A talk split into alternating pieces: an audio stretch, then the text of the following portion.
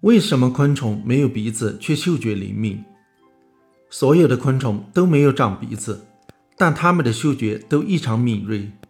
原来，昆虫的头部都长有一对触角，它们就起到了鼻子的作用。这对触角上布满了嗅觉器。科学家用显微镜观察蜜蜂的触角，仅仅一根触角上就有四千到三万个这样的嗅觉器。